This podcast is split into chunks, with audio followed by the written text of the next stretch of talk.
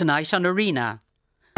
Sofia Coppola on her new film Priscilla, and we preview Julia, Fool Me Once, and Mr. Bates versus the Post Office in our TV reviews.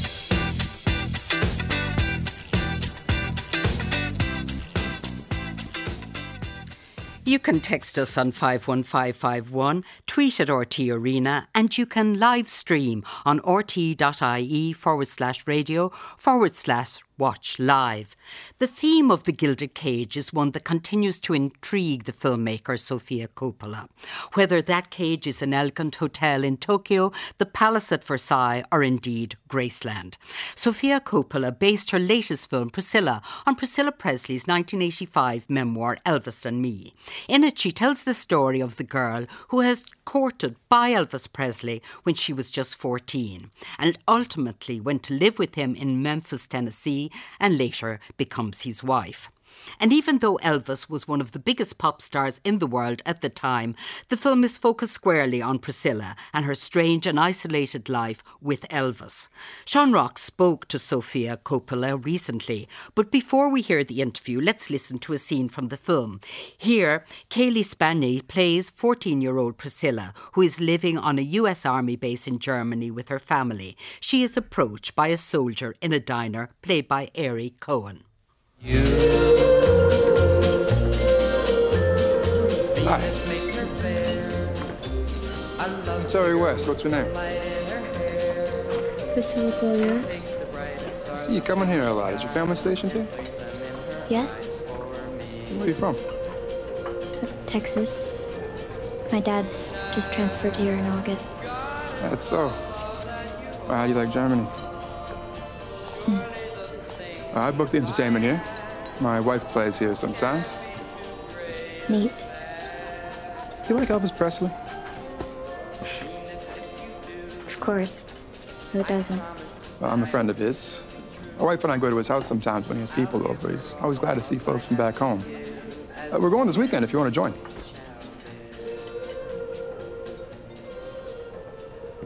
Have to ask my parents. Well, all right. See you around.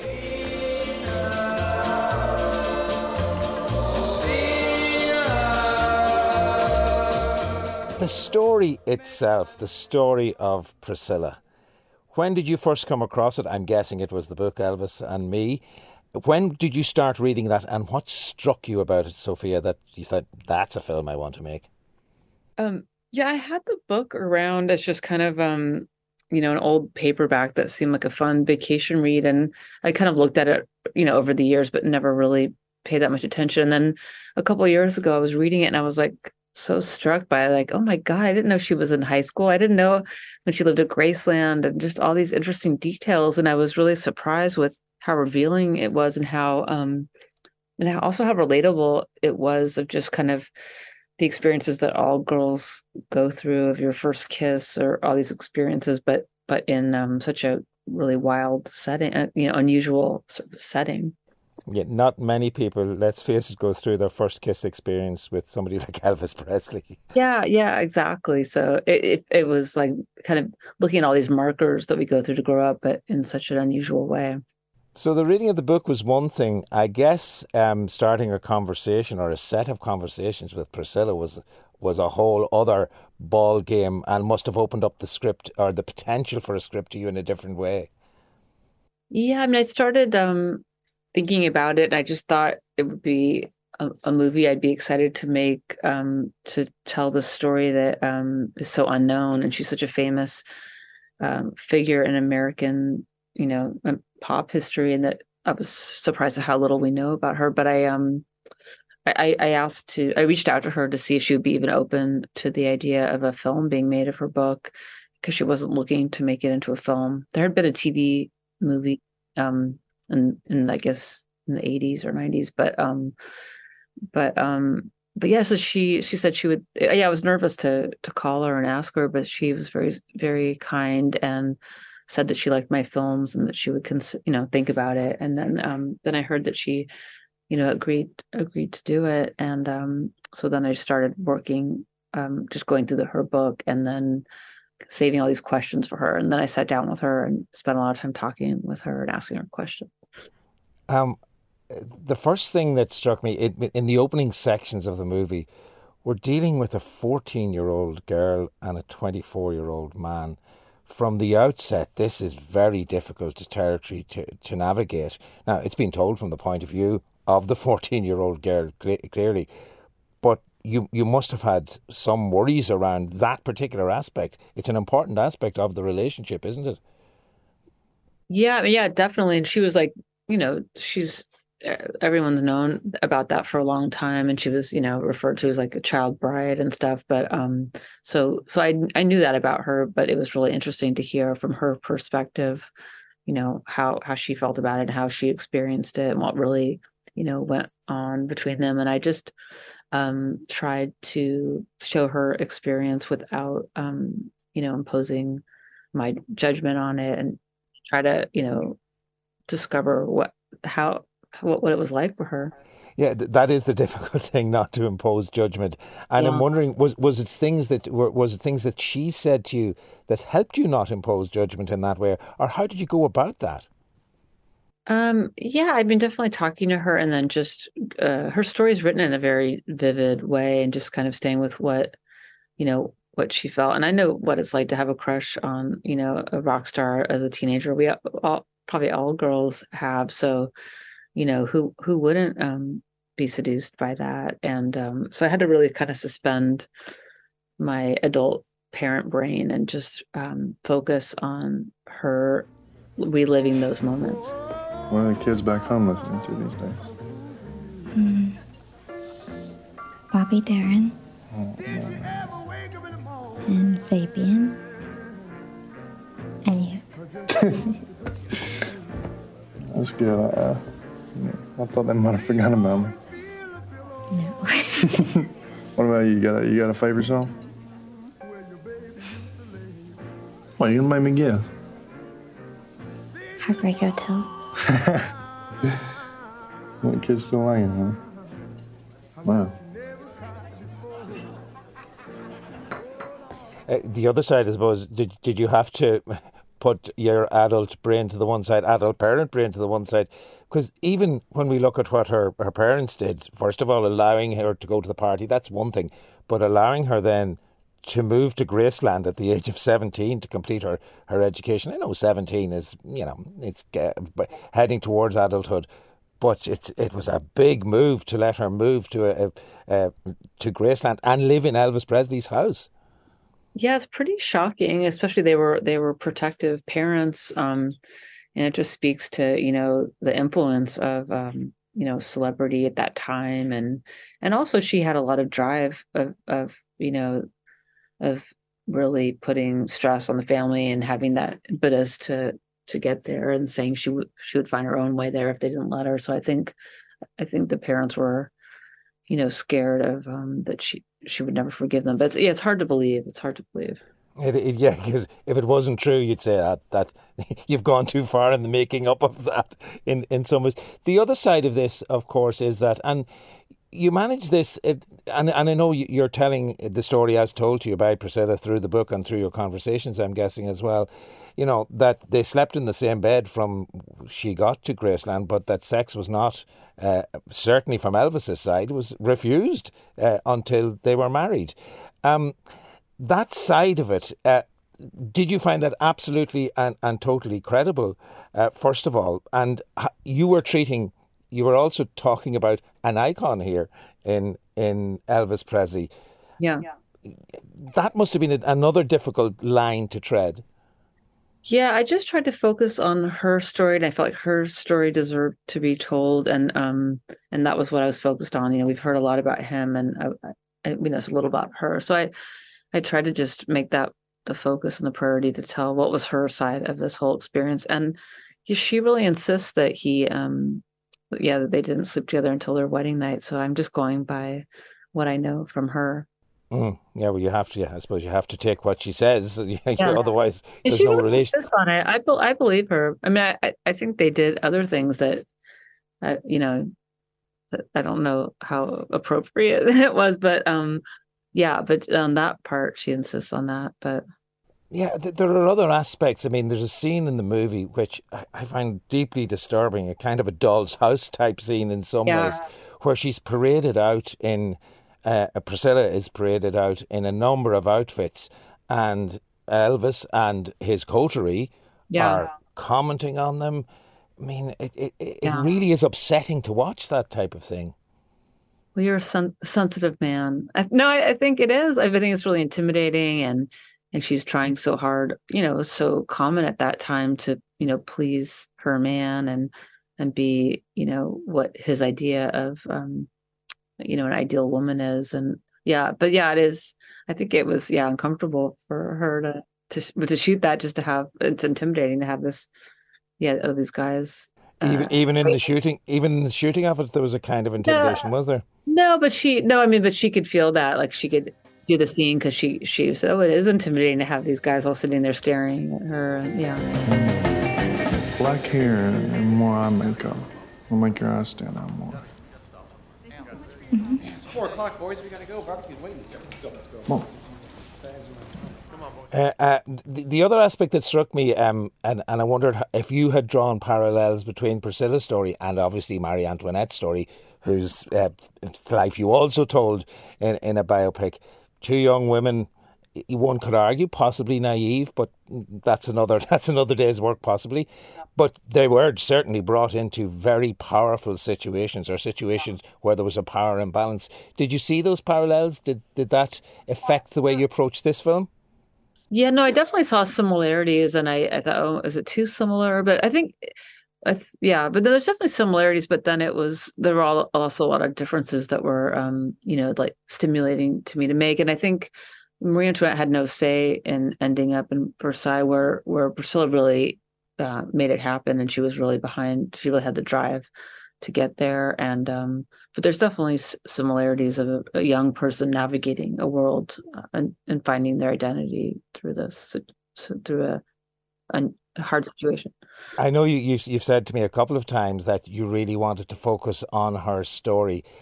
Difficult, I mean, a wonderful job done by Cailee Spaeny, obviously, uh, in, in the part of Priscilla, but you also have Jacob Elordi in the part of Elvis Presley. And there's so much magnetism in that character, and Jacob Elordi has his own magnetism too. Striking that balance and making sure that that didn't pull focus, was that a difficult uh, process? Yeah, no, that's a good point. It was really important that he is this big figure, but he can't take over the story because it's her story. But we had to also show his charisma, so that was definitely um, a balance that we had to find, I think, in the editing and and while we were filming it. And how did you go about that in terms of just you know the, the the dynamics of a scene, making sure that the big character doesn't take it over? How how did you approach that as a director? Yeah, we just had to always be aware of where she was and her point of view, and always coming back to her, and you know where you focus the close-ups, and you know, so it, it's tricky though because we ha- we wanted to make him this big charismatic character, but then not take over. And I think just always with the camera bringing it back to to her and her point of view, and being clear.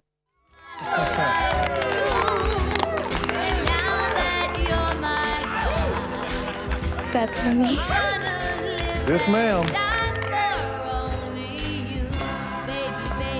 What do you think? You like it? I love it. I, I can't believe you did that.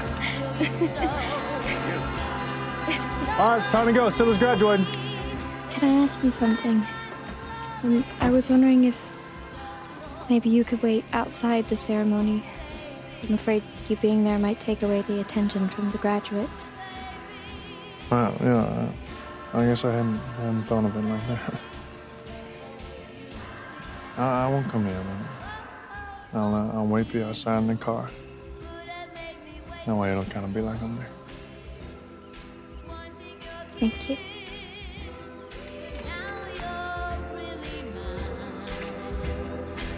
All right, let's go, baby. How much does the period um, play into this? The period of time that we're talking about, uh, in in the case of the, the the Presley Priscilla story, how did that play into what you presented? Yeah, I think that was a big aspect of it, and that was a big part that excited me about building this world and '60s Memphis, and and just the all the pageantry of that time and um and i think it informs a lot of the the story that story wouldn't happen today like that. And just the way that you know the roles of women and the expectations were so different then. And i wanted to feel authentic to the time and look like look like that era having given us the Marie Antoinette, having given us the Priscilla, those are, are, two women in, in very specific situations. Is there something about that period in a young woman's life that particularly interests you? I think it's there across many of your films. Yeah, I mean, I think it's such. I'm always interested in stories about identity, and that's such a formative time. And I'm always curious about how people become who they end up being. So it's a, um, it's just a heightened time of, of you know, kind of discovery and struggling, and um, and yeah, it's interesting to, see how people end up the way they are. And to what extent do you draw on personal experience in, in the telling of those types of stories?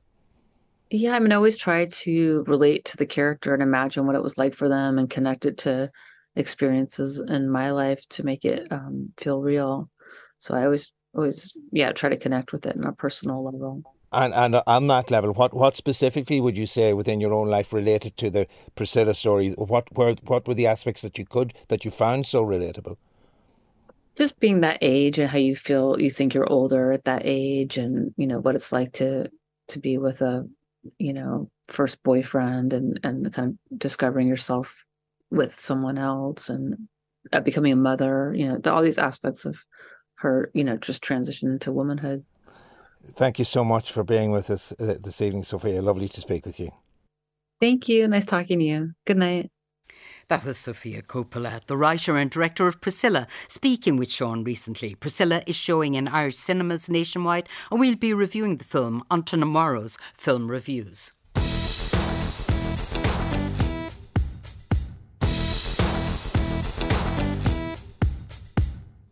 Welcome back to Arena with Kay Sheehy here for Sean Rocks this evening. And a reminder that you can watch the show on our live stream at rte.ie forward slash radio forward slash watch live.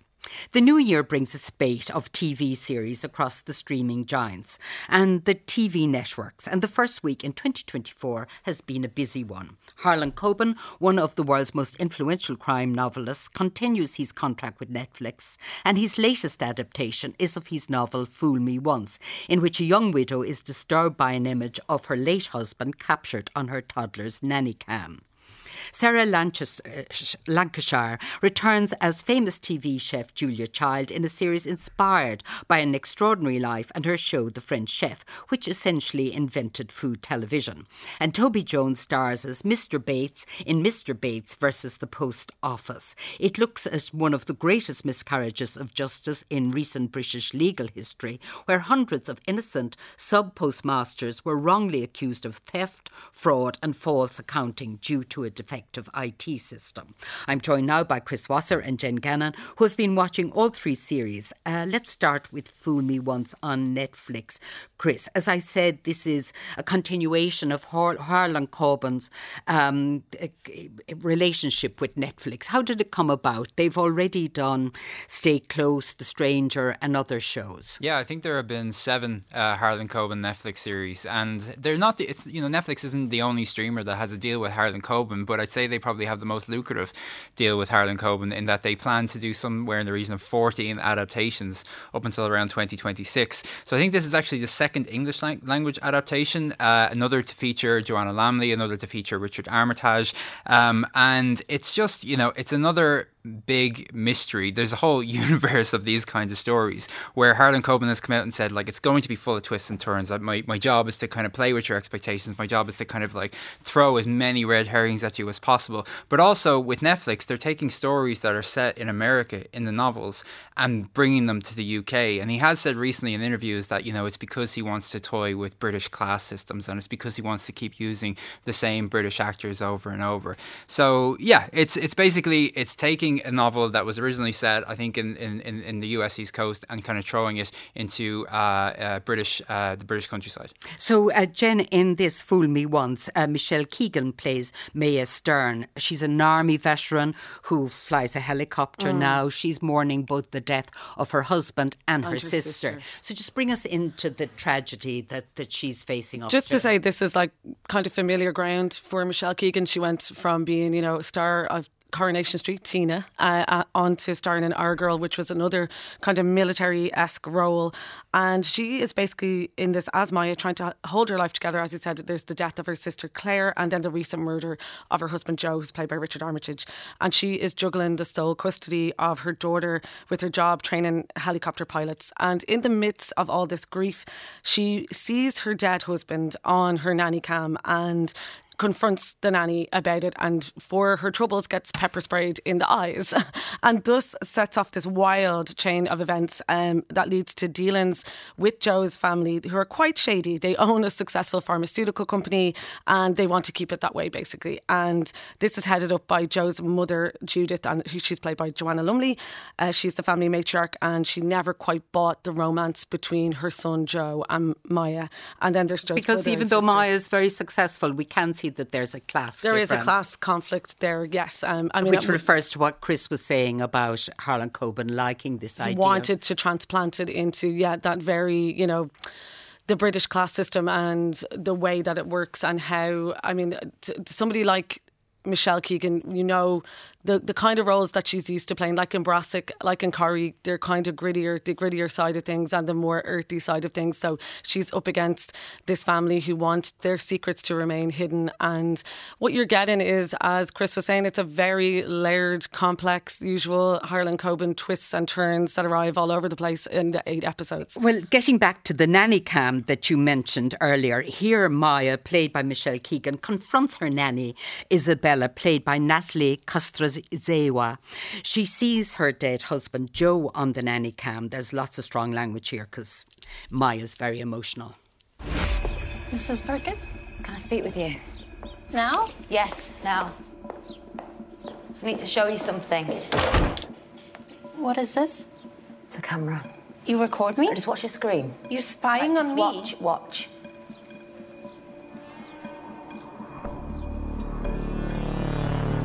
How do you explain this? I don't know what you mean. That man there, you saw him, you saw who that was. Who? What do you mean? Who? It's Joe. How the hell can that be? Please, Mrs. Burkett, you're scaring me. It's fucking Joe. He's dead, Isabella. You're hurting me. He's dead, and he's there on the camera whilst you were in the house. Mama! It's all right, darling. Just, just go back in and watch your show. Go on, it's all right. It's okay. I want answers. I need some water if they were the only answers she'd be looking for during the series. Chris, we said that, or I think you said that Harlan Coben wants, you know, loves the twists and turns. There's no chance to go for a cuppa during this series, no, no or you'll miss some major plot twist. You will. I felt at times that I needed a wall chart you know, that mm. at home beside me just to keep up with everything. Because although it feels as though we've talked about the main story, we've really only talked about maybe a third of it. I mean, there's a whole other story there involving a, a frazzled uh, detective named uh, D.S. Sammy Kierce, played by the great Adeel Akhtar, and he is trying to solve the Joe and Claire murder case. Um, but he's got his own personal problems. Yes, it's always know. nice to give the detective a backstory, but this is a huge it's a huge backstory to the point where I thought Adeel Akhtar, who again like Michelle Keegan is a great actor, it's like just give him his own mm. series, just do your own thing with him, a mini series maybe. Um, but he keeps passing out on the job. Um, he clearly has a health issue which he won't go to the doctor about. He won't tell his pregnant fiance about it. He's also a recovering alcoholic. He has been paired with this uh, millennial wrecked ahead at work who basically every time they're trying to solve a crime, this other guy just keeps cracking jokes that don't make any sense. So he has his own story there, and every now and then he crosses paths with Michelle Keegan, he crosses paths with Joanna Lumley, but it just feels like two different shows kind of wrestling for your attention. And I think as well with the with the with the red herrings that you mentioned there and with the constant twists and turns, that's to be expected with Harlan Coben. But watching this, I just kept thinking it's just it's one thing to st- for for an author or for a filmmaker to stay two steps ahead of the audience. It's another to alienate us from the story. If there are too many twists, you just kind of get to the point where you're like, well, what if, if I don't know anything that's going on? That's no fun at all. You can see why Netflix would choose Harlan Coben because he has all these twists and turns. Mm. But to make television that's satisfying, there's no sense of psychological depth There in isn't. this. There's no characterization really at all. It has. I've spoken about this kind of these kind of identical thrillers before, and I feel like they have. It's the same production design, the same plotting almost, and they have this terrible kind of numbing effect almost. Like it's very lifeless. It's not. It's it's quite forgettable. There's no life in the script. There's just one preposterous event happening after another, and you know there's no hardly any characterization at all. You have Maya, like Michelle Keegan, she is quote unquote feisty. That's it. Joanna Lumley, you know, she's a character Judith is brittle or flinty. That's it. And they don't flesh out any of these characters remotely. There's no real three dimensional, you know, aspect to them over these eight episodes. And it feels like it's mired in, in cliche. And But I think, plot- Chris, you still thought that within that, if they had just developed some of the plot lines a little more and got rid of uh, such a, a, a- an effusion of plot lines, it would probably have been much better. I think if you trimmed it down, I mean, I'm not above trashy television. I mean, a show like this does have its place in the world, and it certainly God has its place. It certainly has its place on Netflix, but it needs to be snappy. It needs to be shorter. The baggy running length is a problem here. Five out of the eight episodes clock in around the hour mark, and that that's not going to cut it when you have when you have this many characters and when you have a very when you have so many mysteries, uh, uh, uh, you know, running circles around themselves. It's just it's too much. Um, I think if you if you had Michelle Keegan's mystery, that could make for a good miniseries. If you could have Adeel, that could make for a good. But together, it's just it's too much. And like it's surprising to me that it's like Brassic writer Danny Brocklehurst that's responsible for this be- because he's worked with Michelle Keegan and he has this great sense of humour and there's absolutely no semblance of humour in this. There's no semblance of anything. It feels very bloodless, very bland. It's set in these anonymous McMansions that all look the same and then they're all driving the kind of same car. It just didn't feel like it was in any kind of real world even. And I think, like we were saying, Michelle Keegan is a solid actress. I mean, Adeel Akhtar. He always manages to give shows this heart and depth. And just to see him reduced to this bumbling detective cliche, you know, chasing after the Burkett family was really Yeah, disappointing. there was potential there. I thought he was going to be the comedy turn, but Mm. it doesn't turn out like that. No, it doesn't turn out like that at all. Yeah. Okay, uh, stars out of five. What did you give it, Jen? Ugh, two, sorry. And that's two for, you know, one for Michelle Keegan and one for Adeel Akhtar. And you, Chris? I'd probably go the same. Yeah, I think there's a reason Michelle Keegan again was picked for this role, and she's you know she knows what's what's required over here, but she's too good for it, and Adeel's too good, or Adeel Akhtar is too good for it too. So two stars. So that's Fool Me Once on Netflix. We've seen the life of Julia Child, the famed US TV cook who aimed to teach the Americans how to cook French um, in Julie and Julia, where Meryl Streep played her. In this, then, I, I suppose that she half the screen, I think, in that with Amy Adams' screen time. So I guess you could see the potential they saw in this first TV chef to make a series out of this. I mean, for Julie and Julia, which was Nora Ephron's final film, there was a lot of talk of less Amy Adams, Julie, and more Meryl Streep's Julia because she just exploded off the screen. And Yes, Amy Adams was a blogger who wanted to recreate Reproduce, her yeah. her her, her uh, beautiful recipes. And so, like, I mean, it is, a, you know, Meryl Streep's performance was a glorious depiction of Julia Child. And I did think when the, the series Julia started um, with Sarah Lancashire, I was like, did we really need this? Is this something that we needed? And it turns out, I mean, I'm so happy to say I was wrong because we do need it. Um, and I think season one, for people that maybe haven't discovered it as of yet, you can go back and watch it on, on Now uh, or Sky. And it, if you're missing that Mrs. Maisel injection of period drama in your life, this is that kind of chocolate box television that kind of, you know, sweeps you away with like this out of that, you know, the drabness of January. It's something that we kind of need at this moment in time. And I think, you know, we, it's no surprise to learn that one of the creators of Mrs. Maisel, uh, Daniel Goldfarb, is responsible for this show. And the showrunner, Christopher Keyser, he cut his, key, he cut his teeth on the show uh, Party of Five as well. So it's that kind of nuts and bolts, but beautifully done American drama. And uh, I mean, at the last season, it was a scene setter. They're reintroducing it to Julia Child, the story of this strident, slightly odd woman who became America's go to guide on how to cook and bringing the sophistication of French cuisine and French culture to the US. And it was set after the 1961 publication of her bestseller, Mastering the Art of French Cooking. And it took on this dual narrative. So it's the image of the domestic woman on screen and in print and her place in this rapidly changing society of the 1960s. So there was these debates about the serious fiction of the time when she was publishing the books, you know, the John Updikes, the Nabokovs, and versus the frivolousness, so called frivolousness of Child's World, and all taking place in the offices of the esteemed publishing house Knopf under the watchful eye of Judith Light's Blanche Knopf. And there was this struggle as well of translating Julia to the screen and into the homes of the American housewife.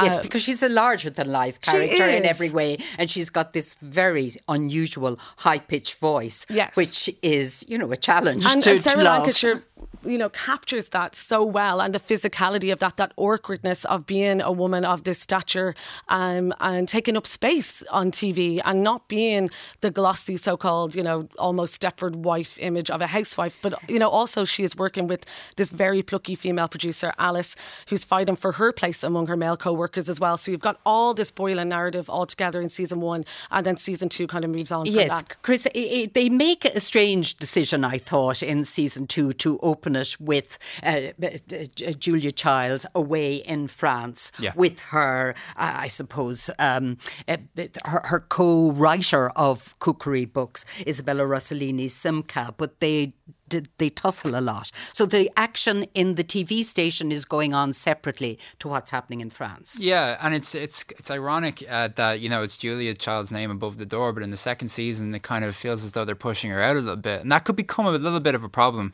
Um, but yes, we do see uh, Julia certainly in the first installment in France in the French countryside, working alongside Simca, played by a delightful Isabella Rossellini, and they are trying to come up with new recipes for her cookbook. And then back in Boston, Massachusetts, you have the uh, team at WGBH uh, television, the, the, the public uh, television station, trying to figure out they're, they're a station that's never had a hit before, and now they're being told by the bosses, well, we like quite like having a hit, so get Julia back, but also find the next Julia. So that's a big task for them. And you also have the director of the French Chef following a successful uh, first season, wanting to make his next program a serious documentary, you know, and he's running around Harvard mixing with uh, uh, anti-war types and trying to find subjects for, for, for this film that he's making. And that's all lovely and that's all very good. And also, and it makes the show feel, and this sounds like a bit of a weird description, like Mad Men, without the anxiety, without the tension, or you know, yes. where the not characters, the depth of not the not no. the depth of Mad yeah. No, no, but they're if trying to show that social, uh, uh,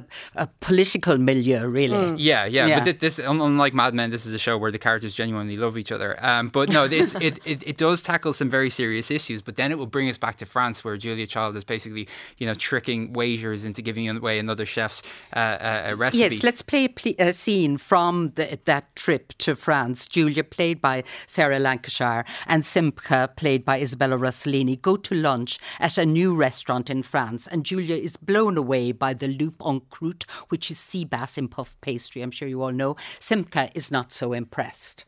Julia, what is it? Julia, what? Oh. I don't have the words. Really? For me, no cream, no butter, no flavor. Oh, it's delicate. Light as a balloon and entirely new. I feel like I'm a virgin all over again. Well, I was until a moment ago. I've never tasted anything like it. This is smoke and mirror disguised as flavor. Well, I love it. Oh, la la, love. If this is the future, Julia, count me out. Sarah Lancashire there as Julia, and Simca is played by Isabella Rossellini. That's a, a, great double act. Jen, you know, for those who love Sarah Lancashire mm. as you know the gritty uh, person from Happy Valley, is this it is a cha- this is a challenge of a different kind of role, but do do you miss that wonderful depth of grittiness she it's has? Another string to her bow, I think, and it's an introduction to her style and her versatility to an American audience. Uh, uh, who wouldn't be used to her at all. Maybe they're they're only catching up on Happy Valley. They don't really know of her, and I think it's a brilliant introduction because I think the thing about Julia Child is you know her life happened behind closed doors. There's not much really known about her private life, um, but I do think with Sarah Lancashire's depiction, she gives her this warmth and this very relatable humanity. There's a lot with her husband Paul, where she is saying that she wants to be relevant. She wants uh, uh, women over a certain age were never weren't seen, and she is saying as an older childless woman to have her place um, in the world. And I love that idea, and I love that uh, that idea is front and center of this show. And she imbues her with this sense of vulnerability that opens up as the series continues. And I think she really is adeptly aided by David Hyde. Hyde Pierce, uh, who has this very subtle, astute performance as her husband Paul, who had to take the back seat. And there's a lot to chew over there in the dynamics between the two of them about, you know, he lives his life in the background as Mr. Julia Child and the complexities within their marriage because of that. And I think that's where it is at its most interesting. Okay. Stars out of five from you, Chris. Yeah, I think it's actually quite charming. I quite like when David Hyde Pierce and, and, and, Sarah Lancashire do get to share the scenes together because whenever he's left alone, especially in the scenes where he's with Simca's hus- husband, he's off on this last of the summer wine type type quest. It's very very peculiar. So they are great together. I just hope that when we get back to when the story comes back to America, we get more Julia Child mm. because it is the Sarah Lancashire show. So I'd say three stars. Three stars. And from you? Yeah, I'd Jen? say three and a half. Um, you know, Julia uh, Child, it is her show, as you say, and uh, she is the secret weapon. She is the ingredient that makes it all taste all the better. So I think whenever she's on screen, that's what you want to see. So yeah, more Julia. Thank you. so, and that's um, uh, the Julia is on in Sky Atlantic. And finally, Mr. Bates versus the Post Office, starring Toby Jones and Alan Bates.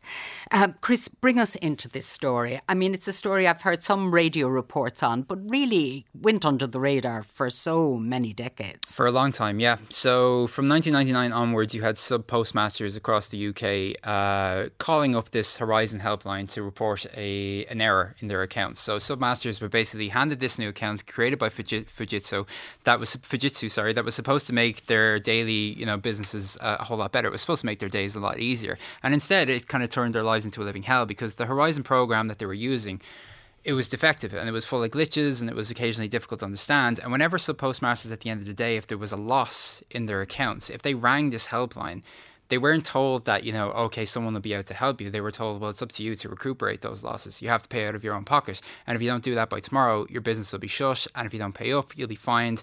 And this went on for years where you had a lot of postmasters paying out of their own pockets to, you know, recover losses which weren't theirs. They had nobody to listen to. They were always told that they were by themselves, that this wasn't happening to anyone else. And a lot of sub postmasters across the country, hundreds, were charged with fraud, false accounting, theft. Some went to prison, some had their lives completely destroyed. And eventually, a group of sub postmasters, led by one person from North Wales, Alan Bates, they met and they convened and they, they, they formed an alliance and they decided, right, we're going to take on. It's a very David versus Goliath case, but we're going to take on the post office here and we're going to make a stand together. They can't ignore us all together, basically. And that's where this drama picks up. Yes, uh, Jim, because you can see in the story of Jo Hamilton, played by Monica Dolan, mm. she's um, a postmistress. She is, she also likes to bake.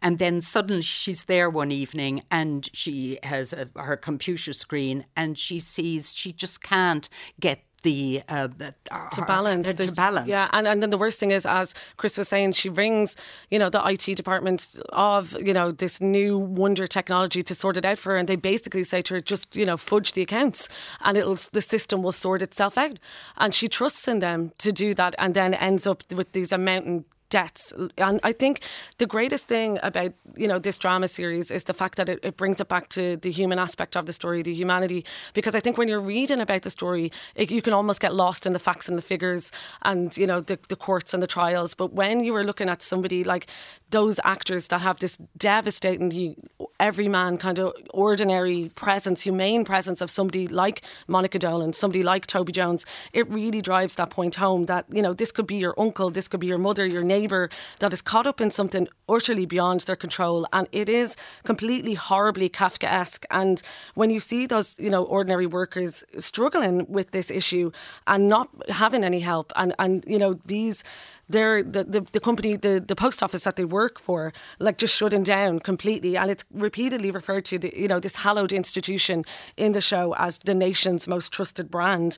And they're giving them this defective technology that they know that is, is not working and then covering it up completely. Um, and it just feels so insidious and ter- utterly terrifying. It, there is a slow creeping dread to watching uh, this show. And it's not an easy watch. It's very difficult to sit through those horrible tribulations of these people, like as we said, with that unthinkable pressure on them, having mental breakdowns and, you know, others dying by suicide. And it's not an easy watch, but I think it's a necessary watch. And there's something remarkably potent about these performances and seeing these events unfold on screen in that way. Yes, the people in it, the individual postmasters, are so isolated and they are so because they're being blamed and they it's Kafkaesque as as um, Jen says they can't get through to anybody and they're being told to fudge things and then the, their whole situation gets worse. They're mounting more and more debt. It really is. Uh, terrifying. It is, and it'll boil your blood. Uh, this idea that every time someone rang, like one of the sub postmasters played by Will Mellor, his name is Lee Castleton, he says at one stage I, when he rings the Horizon helpline,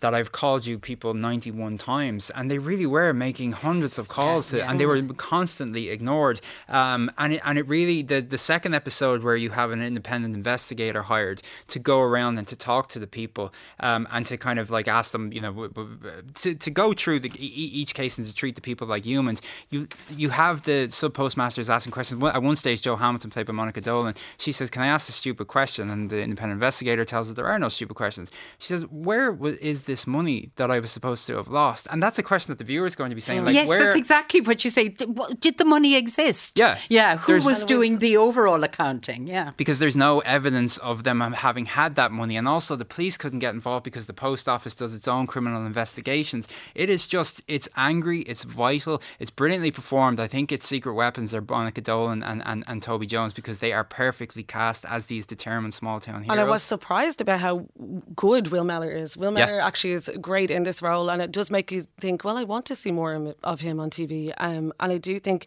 it's very sobering, it's really distressing, and even in its optimistic moments, there is that uneasy feeling that these corporations that you know you work for never have our best interests at heart, and you could slip from you know being a cog in a machine to something that is blamed for this machine grinding to a halt, and that's what the most terrifying thing I think about it is, and it doesn't have that massive you know payoff of pathos like other working class dramas like the Full Monty or something like that, but it does have this you know feeling, this, as you said, this visceral feeling of injustice that just bursts off the screen. So, stars out of five from you, Chris, for Mr. Bates and yeah. the Post Office. I thought it was terrific, and as Jen was saying, I just I think it's essential uh, viewing. Uh, yeah, it was an important show, and I'm glad that it got made because we we, we are not there. There is no shortage of infuriating, incredible true stories that have eventually received the screen treatment, but this is one that deserves to be seen. So, four stars. Yep, same, absolutely blistering.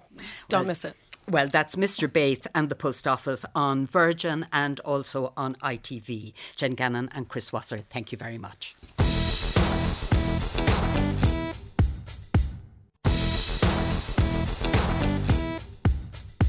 You're listening to Wednesday Night's Arena. Anyone familiar with Cork City will know that its centre is in fact an island, surrounded on all sides by the River Lee. Island City is a new urban sculpture trail in Cork featuring the work of five artists, inspired by the history and inherent changeability of the place. Three of those artists, Niamh McCann, Fiona Mulholland, and Brian Kenny, join me now in studio. And as usual, we have posted some of the images of their work on X at RTE arena. So, Niamh, if I could begin with you, this project is the single biggest investment in public art in the city, in which is a fantastic project. Yeah, it's a very interesting endeavour by Cork uh, City Council, National Sculpture Factory, and Fáilte Ireland, who have brought a lot of the money or brought the, the money to the project. Um, and it's a lovely interrelationship of five sculptures across the city where the um, each piece is not taking up a lot of real estate, but is about relationships to each other and to the place and to history and the contemporary history, and that being the foundation of it. And did you have a choice on where you would site your piece, or did your piece come out of the site? The piece came out of the site. The site was proposed to me, Carey's Lane, which is off uh, Patrick Street and Paul Street on the other side of the city centre. So it's a narrow lane that has history that's connected to the Um, uh, residents that were there uh, some time back, as well as a very busy cafe, restaurant, bar thoroughfare from the main area to the galleries areas at the back. So that was proposed to me and to try and feel my way into a, the, the place. Okay, so how did you go about it? I was not in Ireland at the time, but I did spend a number of years in Cork as a student. So I've, I really had a grow on a feel for the place and I think a real feel for the um, busy and mischievous nature of Cork. And kind of that really is what stuck with me when I was coming coming up with an idea connected to an image and connected to the historic and contemporary nature of it and trying to intermingle all those things.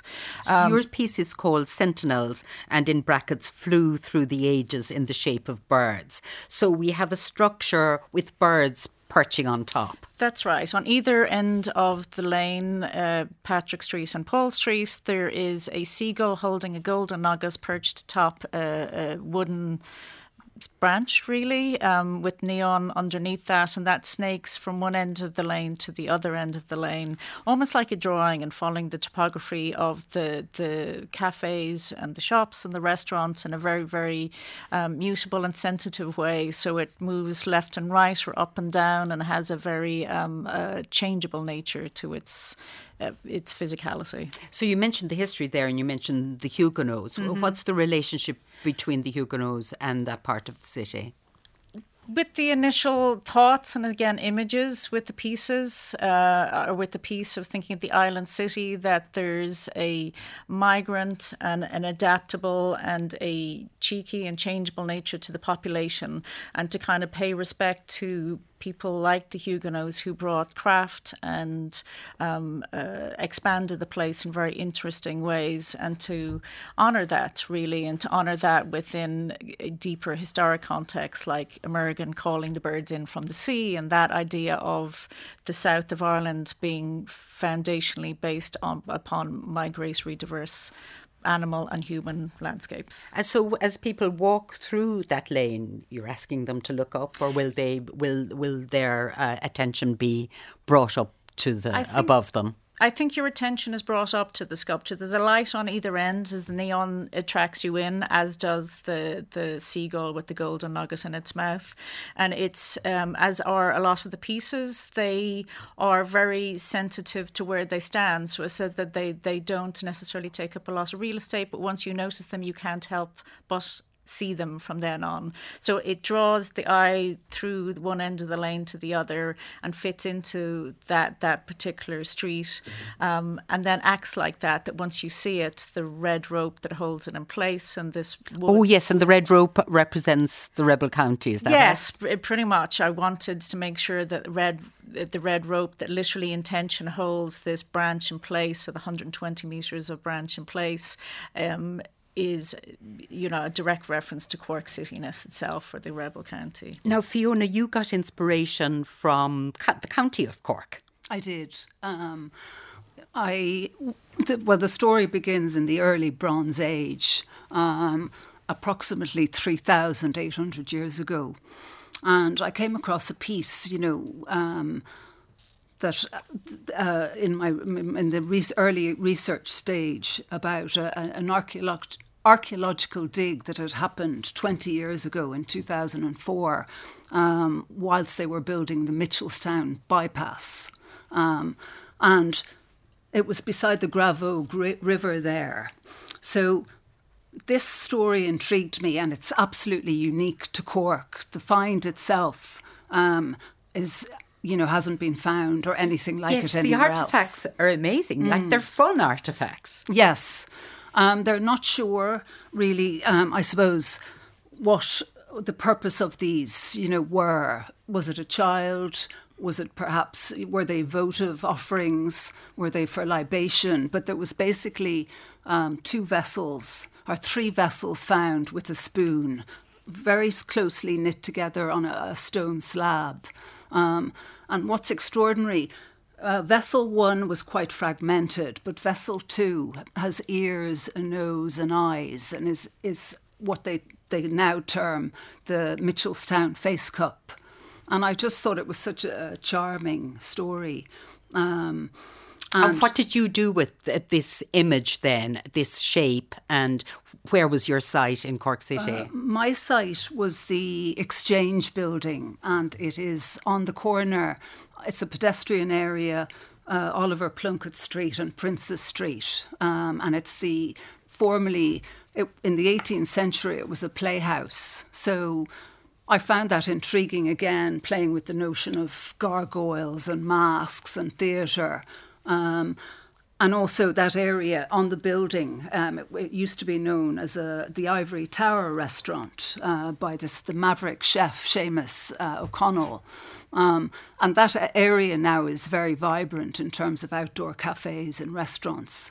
So I was trying to link all these um, different things together um, to create a piece that you know, would speak of our past um, and that notion of sharing and ritual. Um, the now, these little artifacts are, are tiny, but you have yes. know, made them um, huge to put them as sculptural pieces in this site. Yeah, I, I, I basically made them uh, as 3D sculptural reliefs. So they're slightly exaggerated for a sculptural relief because they come so far out of the building. But I really wanted, I was thinking of also of an Irish dresser, the three tiers of the exchange building. And that's the key word here as well, is that exchange between the past and the present.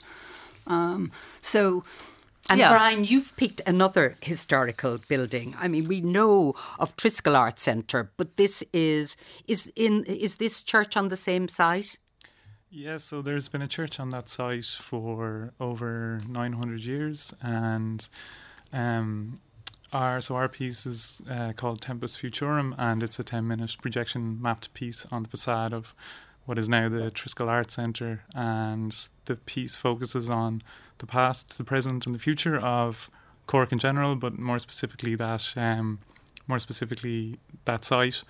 Um, and while it's not meant to be uh, an accurate um, historical piece that you might find in a museum, it, it does have visual touch points on various things that would have been there over the past and then the elements that might be there in the future. Uh, describe uh, some of the projections that you're talking about. As I said, we have tweeted a number of the images on X at RTE Arena. There's, I know there's a very lush one of trees, for example. Yeah, so we wanted to look at um, what was there on the site before humans were there and before agriculture would have started, and then when there was a church built who built it, and um, when there was Vikings there, what might their church have looked like? And um, I think the the main thing for us was to get people thinking about how what was there before influences what is there now, and what what is there now and our actions now, how they will influence that site and that area going forward, and how each generation brings a layer to the tapestry that um, that is there now, and and maybe get people to think about what might be there in the future. So. A very interesting thing you did was get a, a, a sc- was it one school or a number of schools involved? Yeah, so um, we invited 50 children from St Mary's of the Isle, which is the local national school, so the nearest national school to the Triskel Art Centre, and we supplied them all with a template of the building and asked them what did they feel would be there in the future or what might be there in the future.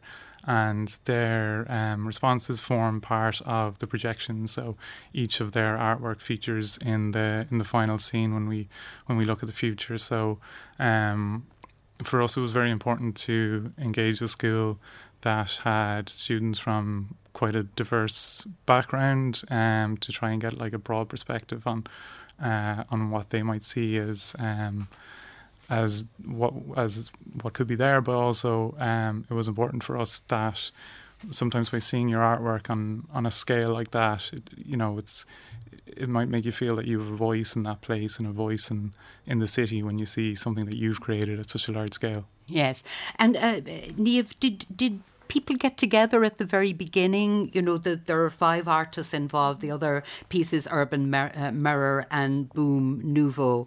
Um, did the artists get together and share their ideas, or were you very much working independently? Initially, very much working independently, and we were all invited to put forward an idea or proposal for the respective sites.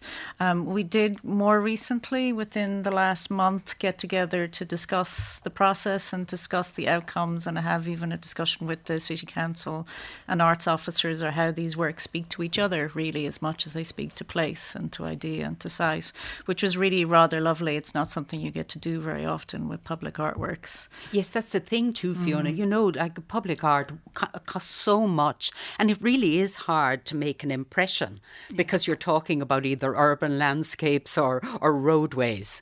And what is interesting uh, also about this project is that it has a certain amount of time. It's for five years that the individual works are, are on site.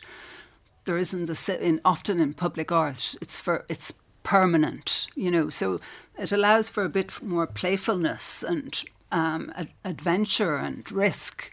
Um, that it's not something you know that had to be there, you know, permanently. I guess, and I guess you're inviting people to go down to Cork to, to walk around the streets and experience this for themselves. Absolutely. We absolutely hope all the works are kind of fitting into that fabric of the place and people would enjoy and respond and think actually relative and your project, Brian, is obviously at night. Yeah, so the project starts at uh, dusk every night, and that obviously changes um, as as the seasons go on. And I think um, our project will m- mostly be visible in the winter months. So we were conscious of that when creating the animation, that we would create animation that was bright and dynamic and vibrant. And the Triskel is quite an interesting building in that it's slightly stepped back off the street, so you come across it almost like a surprise. So on a dark and dreary uh, night like we have in, in January, that you know someone might come across it and it's just uh, it's, it's something vibrant and, and bright. Well, my thanks to artists Niamh McCann, Fiona Mulholland, and Brian Kenny for coming in to tell us about Island City Cork Urban Sculpture Trail, which will be in situ for the next five years, giving you plenty of time to go and visit, but don't leave it too late. Further details at corkcity.ie forward slash Island City. That's it for tonight's show. The programme was researched by Paula Shields and Liam Murphy. James Feeney was on sound. Ollie Hamilton was the broadcast coordinator, and tonight's show was produced by Reg Luby. And John Creedon is up next after the news.